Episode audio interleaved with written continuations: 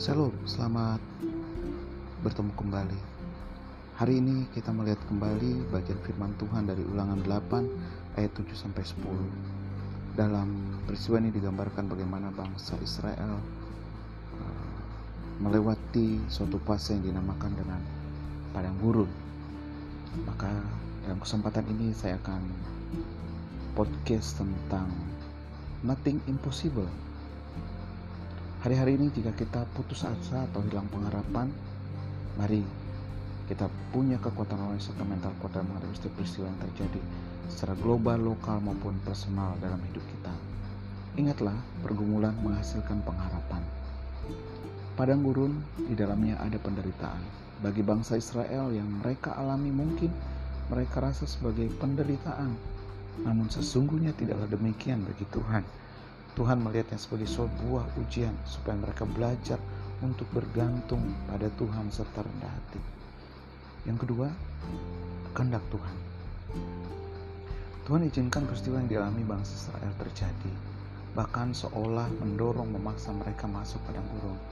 Namun, sebenarnya Tuhan memiliki rancangan yang baik bagi umat pilihannya itu. Sadarilah hari ini pun Tuhan memasukkan kita ke situasi yang ada Justru karena ia ingin melihat kesungguhan hati kita. Jika kita menganggap penderitaan hanya sebagai sebuah penderitaan, maka akan menjatuhkan kita dan tidak bisa memandang janji-janji Tuhan. Maka itu jangan terlalu lebay atau berlebihan dan menganggap berat pergumulan hidup kita. Jangan menyerah ataupun membiarkan beban itu menguasai sehingga terintimidasi. Lihatlah penderitaan ataupun pergumulan sebagai suatu pembentukan bagi hidup kita. Di dalam padang gurun, kita harus tahu ada batasnya. Yakinlah ada ujungnya dan pasti selesai.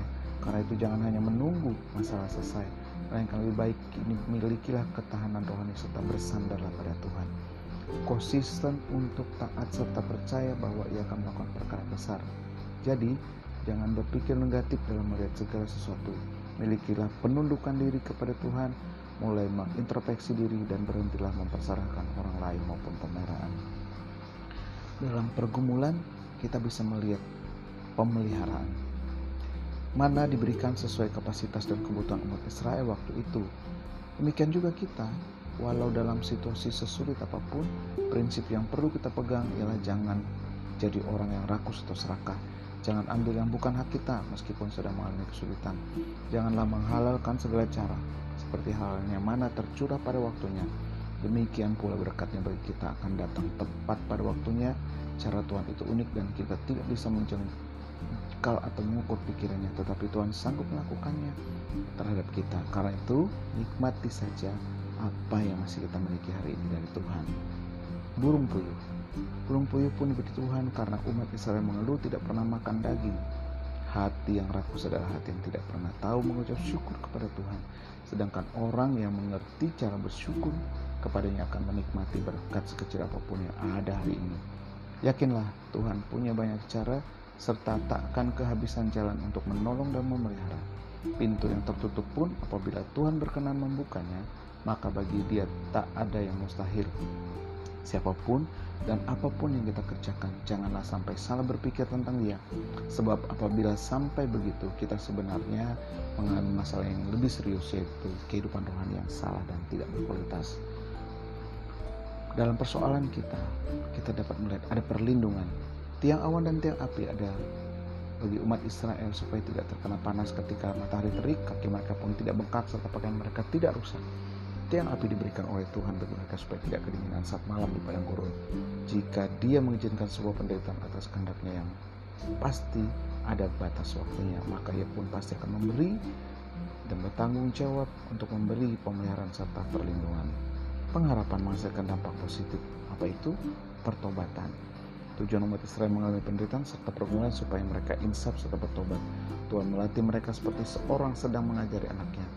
Cara Tuhan membentuk setiap kita pun mungkin berbeda-beda. Bisa saja lewat masalah ekonomi, sakit penyakit, masalah keluarga atau lainnya. Namun tujuan akhirnya selalu sama, yaitu pertobatan serta menyadari bahwa kita ini lemah, tidak mampu dan perlu dikoreksi olehnya sehingga mengalami perubahan hidup yang lebih baik. Bukalah hati serta diri kita untuk mau dibentuk dan diproses oleh Tuhan. Ada janji kehidupan yang lebih baik. Apa pun masa yang kita hadapi dan alami bukanlah tanpa batas waktu atau unlimited, melainkan ada batasnya. Ada janji dan pengharapan positif dari Tuhan. Akan kita tuai di depan apabila hari ini kita mau berubah melakukan yang baik serta tetap bersyukur jadi tetaplah optimis tanpa pengharapan atau semangat menghadapi hari depan dan tanpa perkataan baik yang kita ucapkan maka biasanya akan terjadi seperti yang kita percaya. Ada ucapan syukur dalam keadaan sulit maupun senang. Tetaplah memuji Tuhan dan mengucap syukur. Supaya yang berkati janganlah lelah menghadapi pergumulan apa pun tetapi tetaplah semangat. Hadapi dengan senyum serta sukacita agar hati kita lebih ringan. Kendati hidup terasa dan yakinlah Tuhan akan mengambil alih beban itu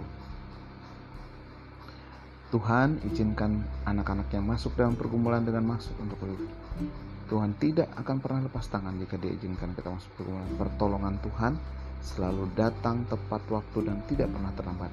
Janjinya tidak akan pernah diingkari tapi selalu ditepati. Belajarlah untuk bersyukur dan jangan mengeluh. Selalu ingat tidak ada peristiwa dalam hidup ini yang tidak ada jalan keluarnya. Tuhan akan membentuk kita sesuai kehendaknya dan bukan seperti yang kita mau. Tidak ada yang mustahil bagi dia. Amin.